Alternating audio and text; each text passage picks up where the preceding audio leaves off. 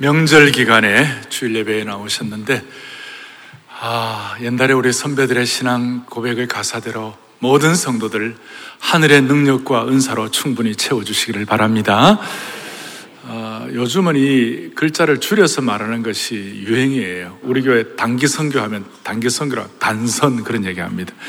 그런데 어, 행복한 추석은 행추라고 할 수 있고 감사한 추석은 감추라고 할 수 있고 기쁜 추석은 기, 기추라고 할 수 있고 그 다음에 또 영적으로 의미 있는 추석은 영추라고 할 수 있는데 어쨌든 감추, 행추, 영추, 뭐 기추 다 되시기 바랍니다. 다 되시기 바랍니다. 네. 저희가 오늘 이제 다윗의 시리즈를 마무리를 하면서 어, 성도들의 이 간증이 좀 포함된 영상이 좀 준비가 됐어요. 영상을 보고 설교를 하면 어떨까요? 네. 영상을 좀 보시겠습니다.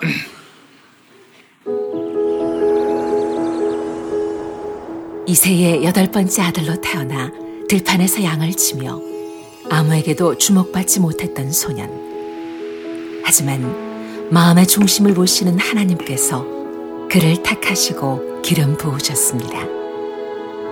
인간으로서 도저히 감당하기 힘든 절체절명의 위기 가운데 처할 때 다윗은 두 손을 높이 들고 온전히 하나님만을 바라보았습니다. 안아주심의 본당에서 선포되는 말씀을 통해 지쳐 쓰러졌던 영혼이 소생하고 깨어진 마음이 회복되는 은혜의 순간들. 영가족들은 다윗의 하나님이 바로 내 하나님이심을 고백하며 인생의 소중한 시기를 다윗과 함께 했습니다.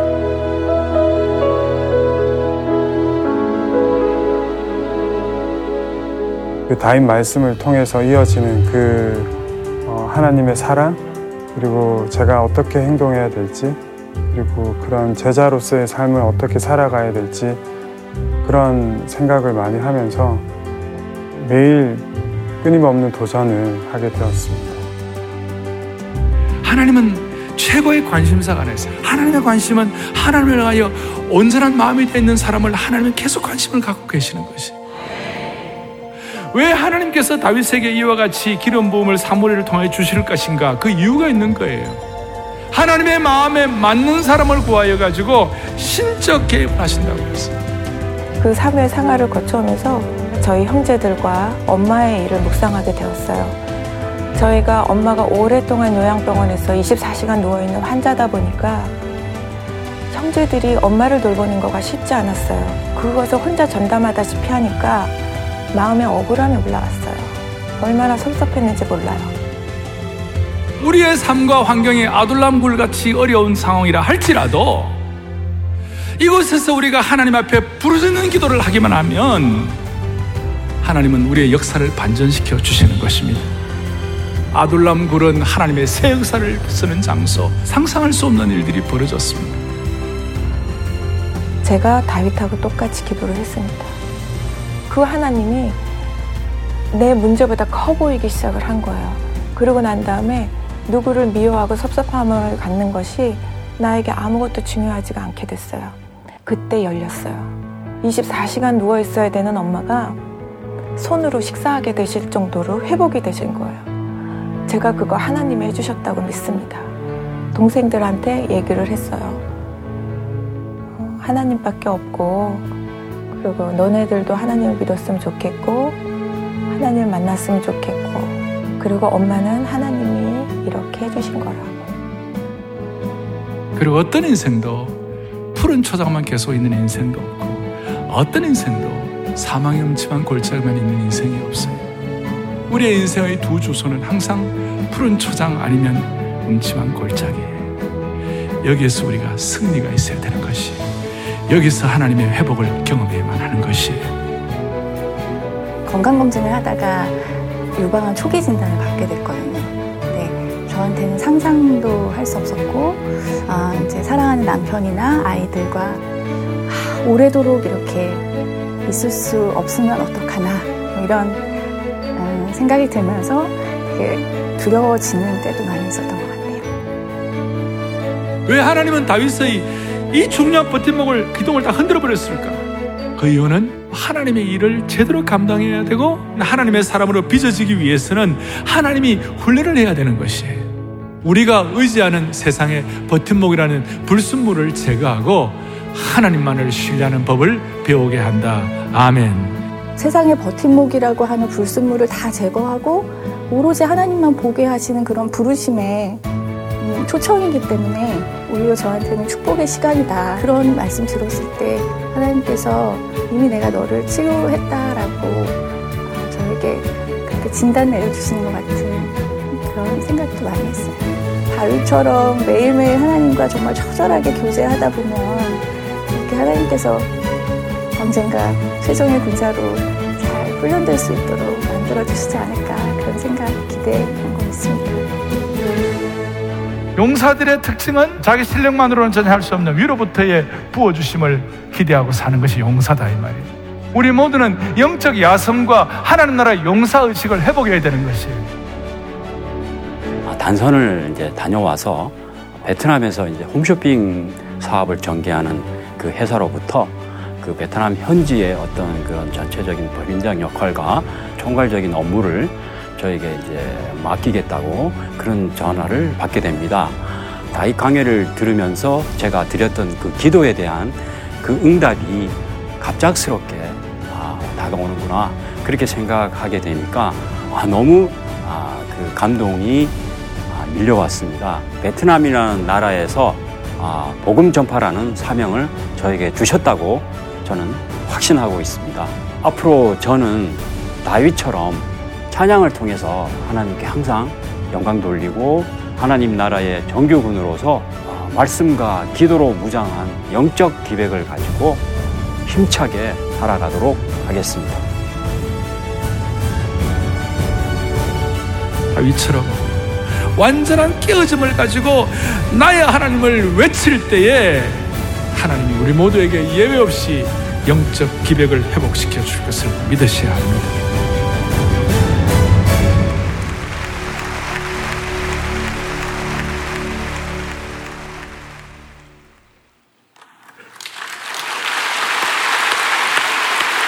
감사합니다.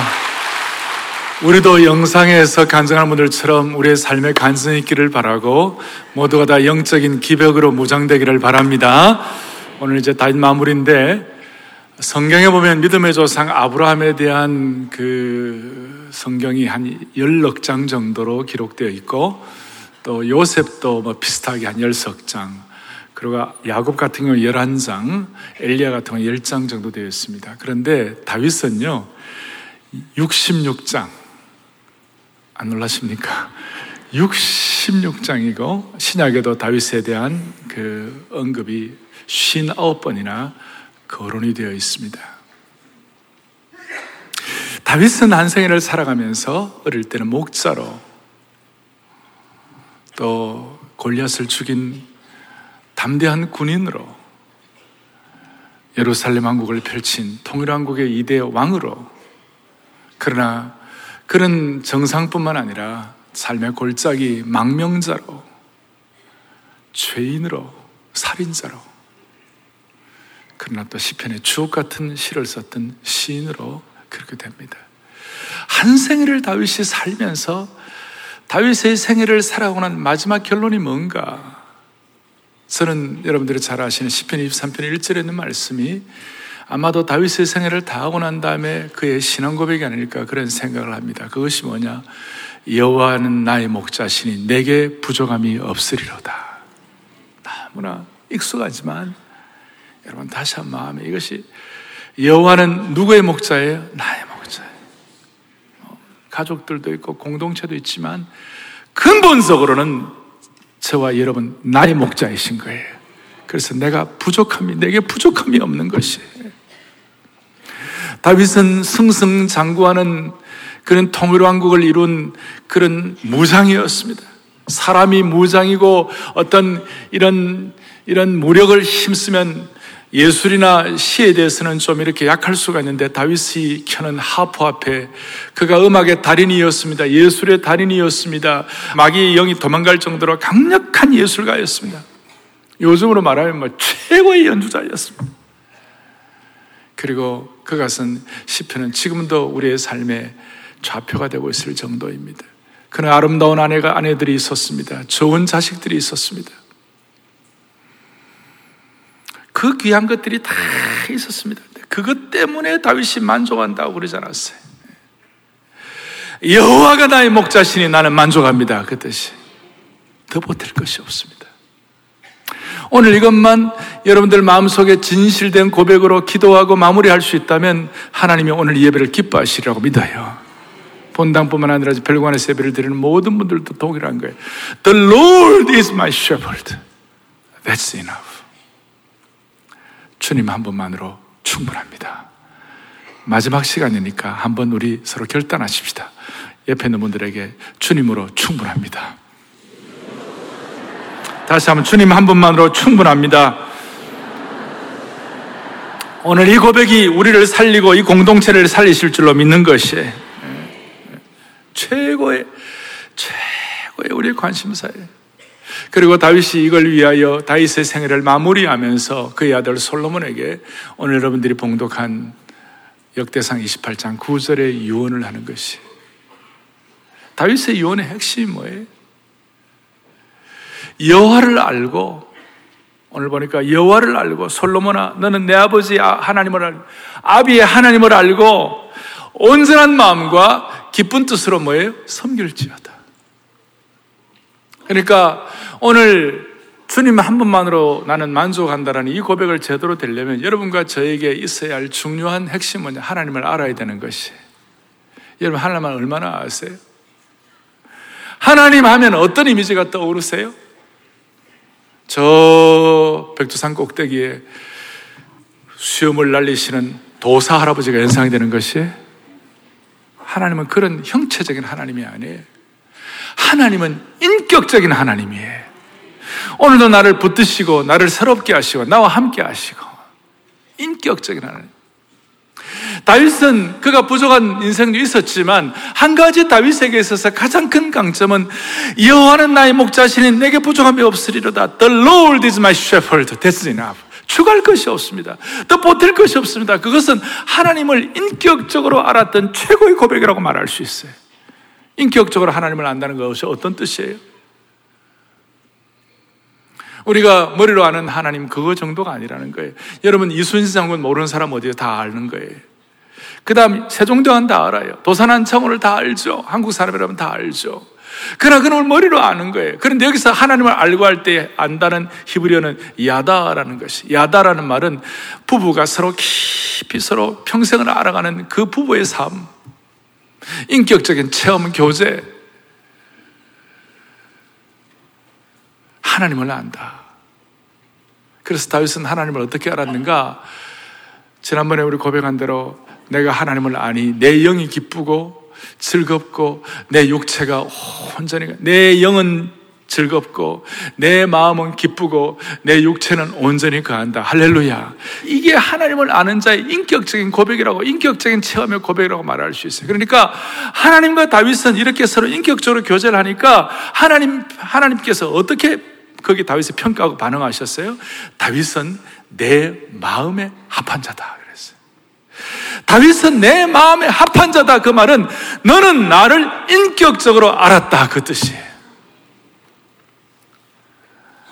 오늘 우리는 다시 한번 여호와는 나의 목자시니 그것으로 충분합니다. 이것이 우리가 하나님을 인격적으로 안다는 뜻인 줄로 믿습니다. 그리고 그 인격적으로 알게 될 때 나타나는 현상이 뭐냐?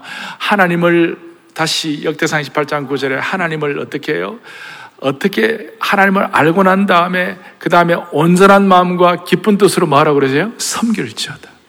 이 섬긴다는 말이 뭐 일반적인 용어 같습니다만 좀 더 구체적으로 하나님을 예배할지어다 이렇게 해석하게 돼요. 그러니까 저와 여러분이 하나님을 제대로 알게 되면 하나님을 예배할 수밖에 없다는 것이에요. 그래서 다윗은 한생애가 그의 인격적인 하나님을 체험하고 난 다음에 다윗을 한마디로 요약하면 하나님을 향한 참된 예배자였다 그것이. 그러니까 우리가 오늘 이, 이 예배를 얘기할 때 우리가 익숙하게 말하는 그 예배 그 차원을 뛰어넘는 거예요. 다윗이 하나님을 예배했다 할때 다윗의 그 예배자로서의 그 확인은 그 내용들은 어떤 뜻인가? 여러분 다윗은 다윗을 죽이려고 다윗을 괴롭히려고 수많은 음모와 오만 것들이 다 다윗을 힘들게 했지만 그래 다윗은 살아남았어요. 왜? 다윗은 참된 예배자였기 때문에. 그런데 그 다윗이 참된 예배자가 될 수 있었던 이유가 뭘까요? 하나님을 알고 하나님을 예배하는 거예요. 그것이 솔로몬에게 한 최고의 유언이고 핵심인데, 그러면 두 번째로 이게 내용이 뭐예요? 하나님을 제대로 알고 하나님을 제대로 예배하기 위해서는 어떻게 하면 되는 것이에요? 어떻게 제대로 알고 어떻게 제대로 예배할 수 있을 것인가? 총 마무리예요. 그것은 뭐냐면 다윗은 하나님의 영광에 관해서 다른 어떤 사람보다도 영의 눈이 열려 있었어요. 하나님의 영광에 대해서는 누구보다도 마음이 가 있었어요. 하나님의 영광에 대해서는 완전히, 완전히 어떤 새 차원으로 눈이 열려버렸어요. 무슨 뜻인가? 어느 날 다윗이 이제 왕이 되어서 가만히 생각해 보니까 하나님의 영광이 나타나야 되는데 예루살렘 수도에 하나님의 영광이 나타나야 되 어떻게 하면 좋을까 생각해 보니까 구약의 하나님의 영광의 최 고의 표현이 뭐냐면 하나님의 언약궤였고 하나님의 성막이었어요. 그런데 하나님의 언약궤가 블레셋 어느 한 지방에 방치되어 있는 거예요. 다윗이 그걸 견디질 못한 거예요. 하나님의 영광을 우리 민족들과 백성들이 회복이 돼야 돼. 어떻게 하면 좋겠는가? 언약궤를 다윗 성으로 모셔와야지. 남들은 그렇게 생각하지 않고 있는데 다윗은 그걸 생각해가지고 하나님 언약궤를 모시고 와서 그 다음에는 모시고 왔는데 이 언약궤가 초라한 성막의 텐트 속에 있으면 되겠는가? 아니야. 이제 우리가 옛날에는 유목민으로 살았지만 이제는 예루살렘 성의 정착민으로 살게 되는데 이 정착민으로 살게 된 안정되는 이, 이 상황에서 우리가 제일 먼저 해야 될 것이 뭘까? 하나님의 찬란한 영광을 드러낼 수 있는 하나님의 성전을 짓자 이런 생각이 드는 거예요. 그러니까 다윗은 성전을 짓는 목적이 뭐냐면 어떤 뭐 화려하고 거창한 이걸 짓는 것이 아니라 하나님의 영광을 선포하는 최고의 채널이 성전이구나 이렇게 생각한 것이. 그래서 성전을 위하여 전력 투구한 겁니다. 여러분 역대상 바로 때 29장 오면 다윗이 성전 짓는 거에 솔로몬에 계속 유언을 하고 있는데 그거면 다윗이 예루살렘 성전을 짓는 최고 이유가 뭐냐? 하늘과 땅의 주제이신 하나님의 영광을 선포하는 현장이 되기를 원합니다. 그거였어요. 이걸 조금 더 우리가 성전이 하나님의 영광이라는 입장은 어떤 눈에 나타나는 건물 정도의 차원이 아니라 이 성전이 하나님의 영광이라는 것. 아니, 다윗의 나중에 생애의 최고의 관심사가 하나님의 영광이었는데 그 하나님의 영광이 하나님의 성전과 연결되었을 때 이런 뜻이에요. 하나님의 영광이 최고로 발휘되었던 때가 언젠가 모세가 신의 산에서 하나님과 대면하면서 십계명을 받을 때 쉐키나 영광이 신의 산에 충만했어요. 그리고 그 시내산의 쉐키나 영광이 충만한 그 영광을 모세가 받아서 십계명의 두 돌비를 가지고 나중에 은하계를 만들고 거기에다가 성막을 짓고 이스라엘 민족이 광야에서 이동할 때에 그 이동의 중심에 성막을 두고 동서남북 어디서든지 성막을 바라보게 만들어서 하나님의 영광이 이스라엘 회중의 중심이 되도록 한 것을 다윗이 기억한 것이. 그러니까 시내산의 영광이 성막의 영광으로 그 성막의 쉐키나 영광이 다윗의 이 간절한 하나님의 영광에 대한 소원을 가지고 솔로몬의 성전 헌당을 통하여 하나님께 나타난 줄로 믿습니다. 이거. 그리고 이것은 구약에 이제 이 다윗 왕국을 통하여 다윗의 생애가 끝나고 난 다음에 솔로몬 끝나고 난 다음에 그 다윗의 혈통을 오래 가지 못했어요. 그것이 이스라엘 백성들이 이제 신약 시대가 진행되었을 때 신약 시대일 때 이 예루살렘 성전의 영광이 어떻게 나타나는가? 나중에 요한계시록 21장 22절 뒤에 보면 이런 말씀이 나와요. 뭐라고 나와 있는가 하면 이렇게 읽어보겠습니다. 이는 주 하나님 곧 전능하신 이와 및 어린 양이 그 성전이십니다. 누가 성전이라고요? 어린 양이. 어린 양 되시는 예수 그리스도가 성전이 된 것이 너무나 놀라운 신비야. 다시 한번 어린 양 되시는 누가 성전이라고요? 예수님이 성전이 된 그리고 이 예수님의 성, 이 예수님이 성전이 되시기 위하여 이 땅에 육신을 입고 오신 것이 신의 산, 성막, 예루살렘 성전, 그리고 육체로 오신 예수 그리스도. 그 예수 그리스도가 어린 양이 성전이라고 그랬어요. 이 성전을 이 우주적 성경 되시는 예수 그리스도. 그 예수 그리스도를 개인의 구세주와 주님으로 영접하는 모든 사람들에게는 바울이 고백한 대로 너희가 하나님의 성전인 것과 하나님의 성령이 너희 안에 그하신 것을 알지 못하느냐. 그래서 우리가 오늘 걸어다니는 성전이 되도록 만들어주신 주님을 찬양하는 것이 다윗의 관심은 하나님의 영광이었어요. 그 하나님의 영광을 자기가 묵상하니까 예루살렘 성전이 지어졌다고 생각하고 전력 투구를 하는 것이고 거기에 하나님의 영광에 초집중이 된 것이 이걸 나중에 신약 시대에 하나님의 백성들 가운데 좀 구원받기를 원하고 눈먼 자가 눈을 뜨고 나병 환자가 낫기를 원할 때마다 자주자주 하는 고백이 뭐였어요? 다윗의 자손 예수 그리스도요. 나를 불쌍히 여겨 주시옵소서. 그 하나님의 영광의 눈이 확가 있는 그 다윗의 생애를 통하여 하나님이 제대로 알려지고 하나님을 제대로 예배할 수 있는 축복이 오게 되는 것입니다. 따라서 오늘 저와 여러분들은 이 다윗 시리즈를 마무리하면서 하나님의 영광을 다시 한번 회복하기를 원합니다. 하나님의 영광 회복하면요, 놀라운 일이 벌어지는 것이에요.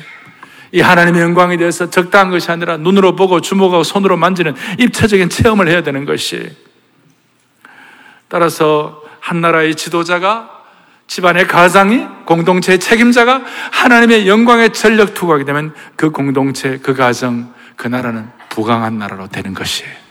발전하는 거예요. 다윗을 통해 하나님의 다윗 왕국을 펼쳐 주신 것처럼 찬란한 정복 왕국을 펼쳐 주신 것처럼 하나님이 그렇게 이 땅에 있는 마귀의 세력을 정복하도록 하나님 만들어 주시는 것이 여러분 우리가 살아가면서 이런저런 일들을 경험합니다. 근데 여러분들의 삶의 목표를 뭘로 정하시는 겁니까? 어떤 사람들은 남에게 좋은 평판 듣기를 원합니다. 뭐 가수나 뭐 또뭐 뭐 예술가들이나 그 다음에 무슨 뭐 배우들은 막 사람의 인기를 먹고 사는 사람의 평판에 대해서 죽고 사는 것이에요.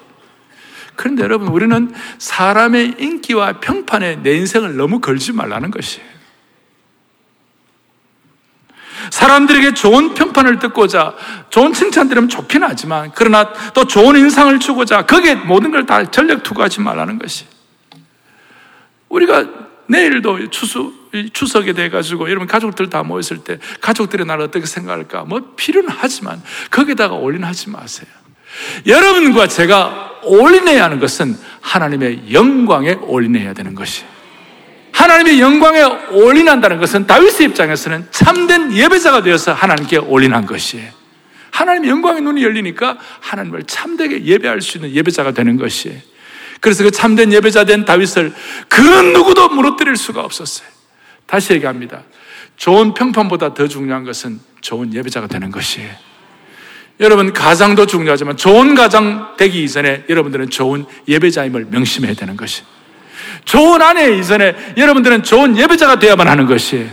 저는 설교자예요. 이렇게 설교합니다만 저는 설교자이기 전에 하나님 앞에 저는 먼저 예배자로서의 은혜를 받아야만 되는 것이에요. 제가 한 번씩 얘기합니다. 우리 주차, 안내, 교육, 봉사, 그 다음에 예배, 찬양대, 지휘자, 그리고 기도자 다 합니다만은 이 모든 역할보다도 더 중요한 것은 우리가 하나님 앞에 예배자로 나아가는 것이에요. 그 예배를 제대로 드리 예배자로 다가가게 되면 그 예배자가 기도할 때 그 기도가 은혜가 되는 것이고 그 예배자가 설교할 때 그 설교는 와닿는 것이고 그 예배자가 참으로 주님 앞에 예배에 봉사하고 하고 다 할 때에 그 섬김을 통하여 사람들이 은혜를 받게 되는 것이에요. 자녀로서, 부모로서, 학생으로, 또 기업가로서, 경제인으로, 교육가로, 예술가로서, 우리 온갖 군인으로 많은 역할을 하지만 그 군인 또 우리의 삶의 모든 영역의 그 역할 이전에 우리가 하나님 앞에 예배자임을 명심해야 되는 것이. 예배자임을 명심. 예배자의 키는 뭐냐? 하나님의 영광이에요. 그리고 예배는 주 공적 예배뿐만 아니라 생활 예배에서도 동일한 것이 생활 예배에서 매일매일 삶의 현장에서도 동일하게 하나님을 예배하는 것이 하나님을 예배한다는 것은 하나님께 영광을 올려드린다는 뜻이에요. 동창회에 가가지고 야, 너 남편 승진했다며? 제가 다락방 때 한번 같이 나눈 적이 있을 거예요. 하는 남편 잘 됐다며? 애도 너무너무 똑똑해가지고 명문대학 갔다면서 그리고 너, 너, 너 어떻게 그렇게 열, 어, 나이보다도 열 살 젊어 보여? 어. 그런 이야기 하면, 음, 그렇지, 뭐, 뭐. 어? 여러분, 이거는 예배자의 태도가 아니에요. 우리는 부족하지만 하나님의 은혜를 받아 오늘까지 이렇게 사네. 참 감사한 일이네. 그럴 때 하나님 앞에 하나님의 영광을 드러내고 하나님께 예배하는 예배자가 되는 것이 생활 예배였어요. 그 순간 그렇지 뭐. 그 순간 하나님의 영광을 탈취하는 것이에요. 또 반대가 있어요. 좀 힘들고 어렵고 문제되었다 그러면 맨날 낙심하고 얼굴에 내천사 그리고 그 다음에 뭐 그냥 날마다 힘들어하고 있잖아요. 여러분, 낙심하는 것은 또 다른 자기 에고의 발현이에요. 막 낙심하고 막 죽겠다고 그러면 그건 또 다른 자아가 살아, 펄펄 살아 있다는 것이. 잘난 차는 것도 문제지만 그 다음에 완전히 그냥 낙심해가지고 좌절해가 죽어지는 그것도 하나님의 영광을 탈취하는 것이에요. 잘 나가든 못 나가든 우리의 관심은 하나님의 뭐예요? 영광이에요. 그리고 예배자예요. 다윗은 이런 면에 있어서 그런 문제도 있었지만 진짜 하나님의 마음에 합한 자였어요. 30년, 40년 한 직장에서 봉직하고 학교에서 사업터에서 봉직하고 난 다음에 마지막 마무리 인사를 합니다. 지난 3, 40년 동안 대과 없이 이렇게 잘 마무리해서 고맙다고. 그런데 그것도, 그것도 귀한 일이지만 우리는 대과 없이 인생 살라고 흠없이 인생 살라고 우리 인생 사는 거 아니에요. 우리는 더 적극적으로 하나님을 예배하고 하나님께 영광 돌리기 위해 사는 것이에요. 흠없는 인생이 어디 있어요? 흠없는 자녀가 어디 있어요? 흠없는 부모가 어디 있어요? 흠없는 사람은 어디 있어요? 우리 다 부족하지만 하나님을 예배하는 자가 되면 우리는 그 모든 흠결들이 하나님의 예배를 통하여 정리가 되는 것이에요. 하나님께 하나님의 심정을 깨닫고 하나님의 영광에 집중하는 예배자 되기를 원하는 것입니다. 그래서 여러분, 인생의 모든 문제는 따지고 보면, 다시 따지고 보면, 인생의 모든 문제는 하나님의 영광을 깨닫고 예배하는 것이 인생의 문제예요. 다시요.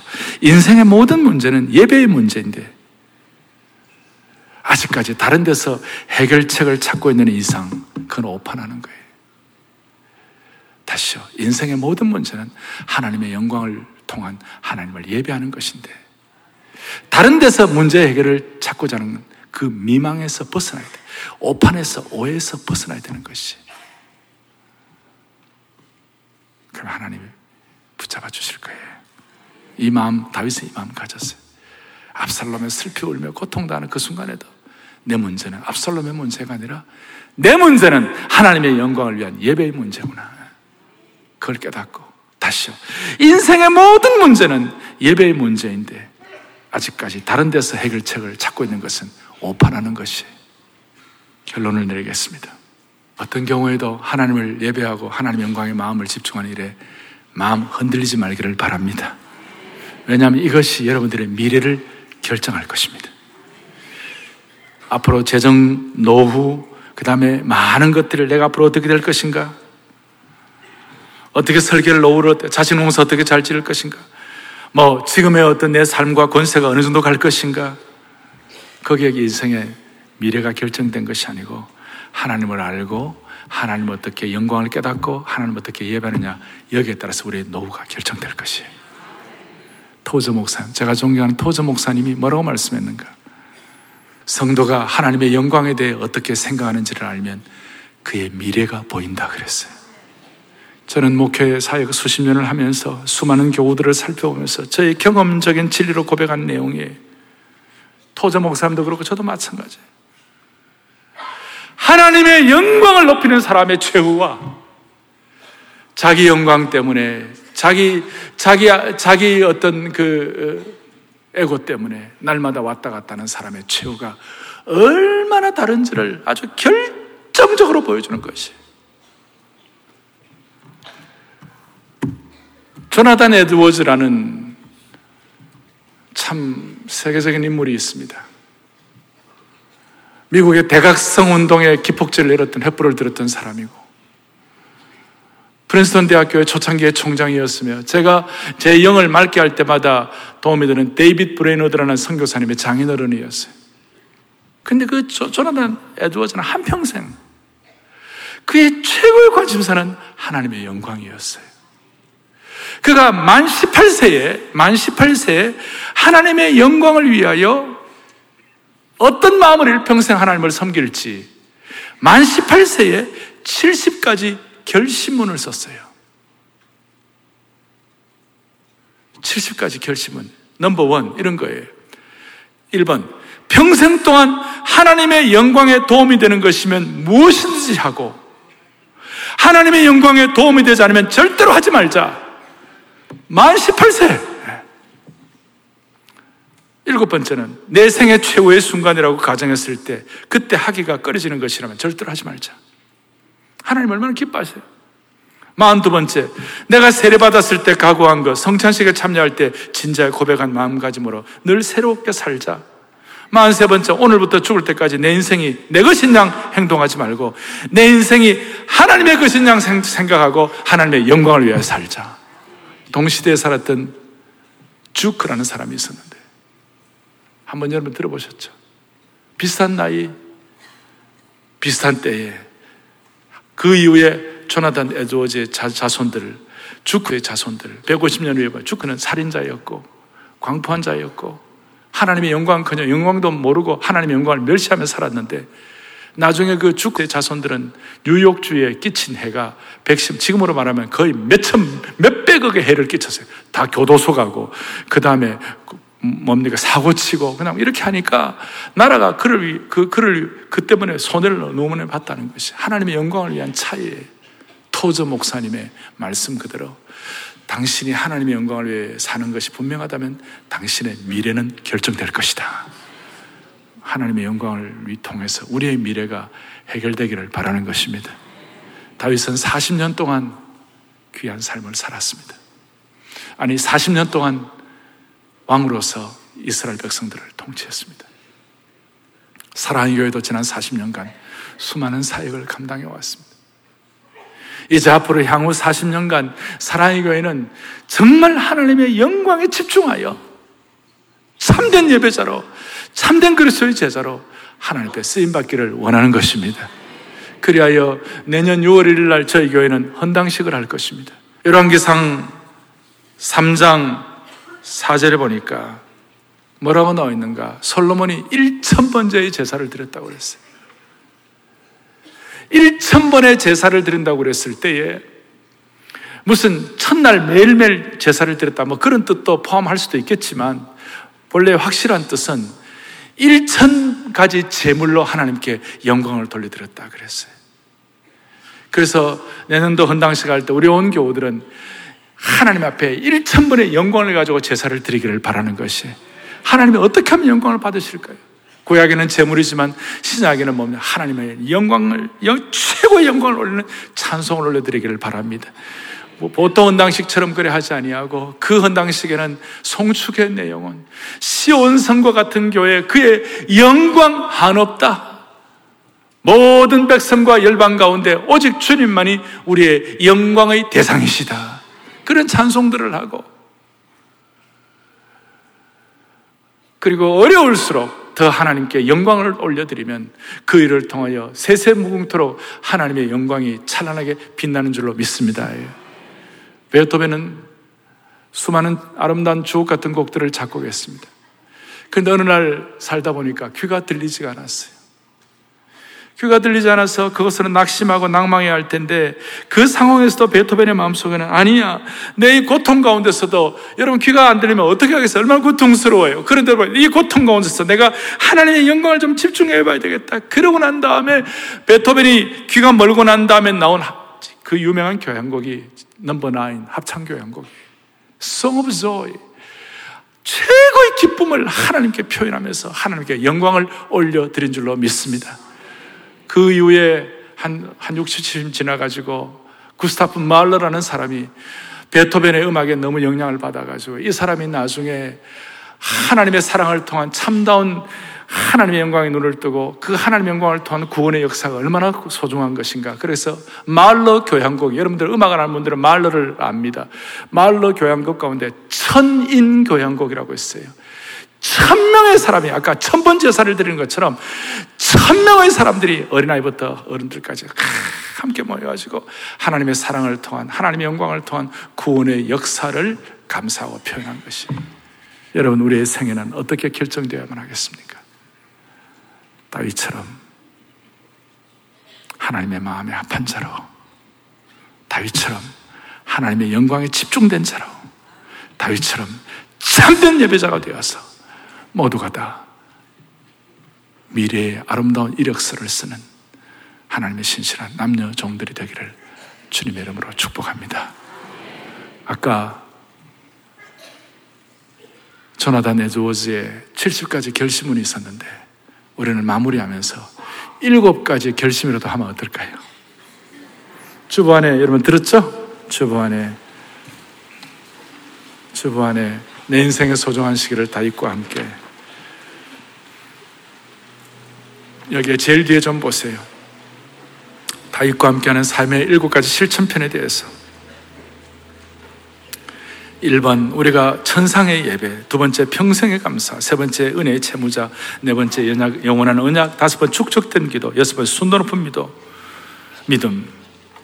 천상의 예배는 은혜의 보좌 앞에 기쁨으로 나아갑니다. 예배 시간도 지키는 것은 뭐 당연한 것이고 토빗에 참석하기. 요즘 토요 이전 새벽 예배는 산상 기도회를 하고 있습니다. 한 번도 안 나갔으면 한 달에 한 번이라도 나가보자. 두 주에 한 번 나오면 토베스에 참석하여 이 하나님의 영광을 좀 이른 아침부터 좀 체험해 보자. 그러면 오늘 다윗이 고백한 대로 매일매일 구름 위에 광선이 비치고 은빛 광채가 비치고 그 어둠 위에 빛이 오며 새싹 인생이 될 줄로 믿습니다. 그거에. 그러니까 그런 마음으로 토베스에 참석, 산상기도도 한번 생각해 보시죠. 두 번째 평생 감사, 하나님 위대하심을 고백하는 것이.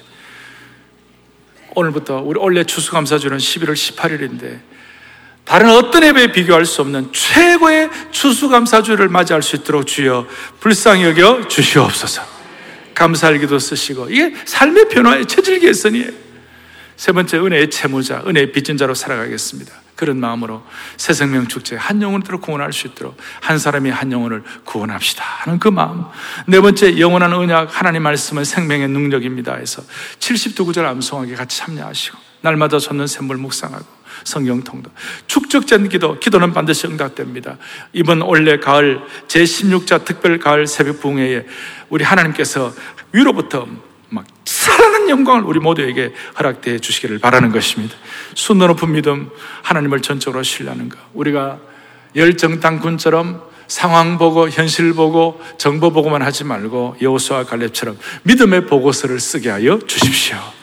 그 다음에 중요한 것은 영적인 재고 정리. 새로운 출발을 위한 용감한 결단입니다. 영적인 재고 정리. 용서를 실천하고 잘못된 관계들, 어그러진 것들을 주여 새롭게 하여 주시옵소서. 그런 마음으로 중간을 펼쳐보겠습니다. 보시면 거기에 네 가지 기도의 제목들. 감사 보고, 그 다음에 축적된 기도, 그 다음 믿음 보고, 영적인 재고 정리. 먼저 감사하고, 축적된 기도하고, 믿음 보고하고, 영적인 재고 정리하고.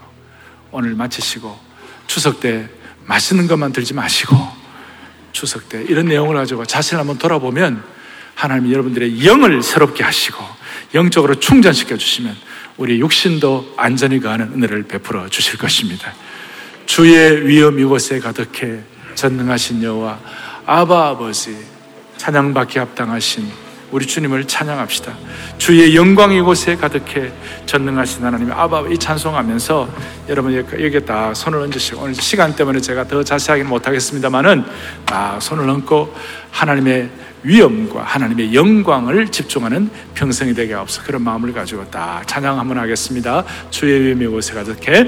주의 위엄 이 곳에 가득. 전능하신 하나님 아버지.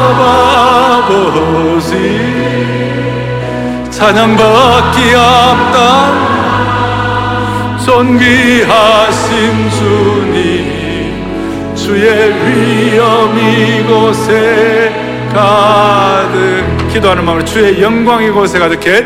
주의 영광 이곳에 가득해.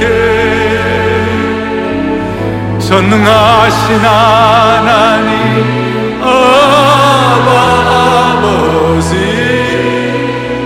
찬양받기 합당한 존귀하신 주님 주의 영광.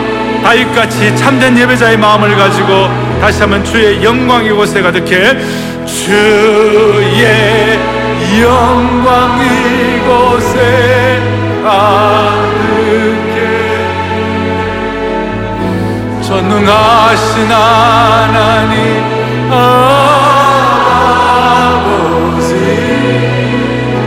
찬양받기 합당한 존귀하신 주님 주의 영광 이곳에 가득해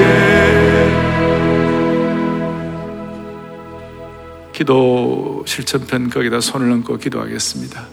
살아계신 하나님 아버지, 1년의 시간 동안 다윗의 봄, 여름, 가을, 겨울을 경험하며 이제 마무리로 어떤 경우에서도 하나님의 영광을 집중하는 참된 예배자가 되기로 결심하게 하신 것 감사합니다. 이 하나님을 머리로만 아는 것이 아니라 인격적으로 체험하고 체질 개선이 되게 하여 주옵소서. 주님 말씀하신 것처럼 내가 이세 아들 다윗을 만나니 내 마음에 맞는 사람이라 내 뜻을 다 이루리라 그 말씀이 오늘 내가 사랑의 교회 성도들을 만나니 내 마음에 맞는 사람이라 내 뜻을 다 이루리라 주여 이 주님의 선포가 우리 모든 성도들에게 확정되게 하여 주시옵소서 우리 주 예수 그리스도를 받들어 부족한 죄인이 간절히 기도 올리옵나이다 아멘. 아멘.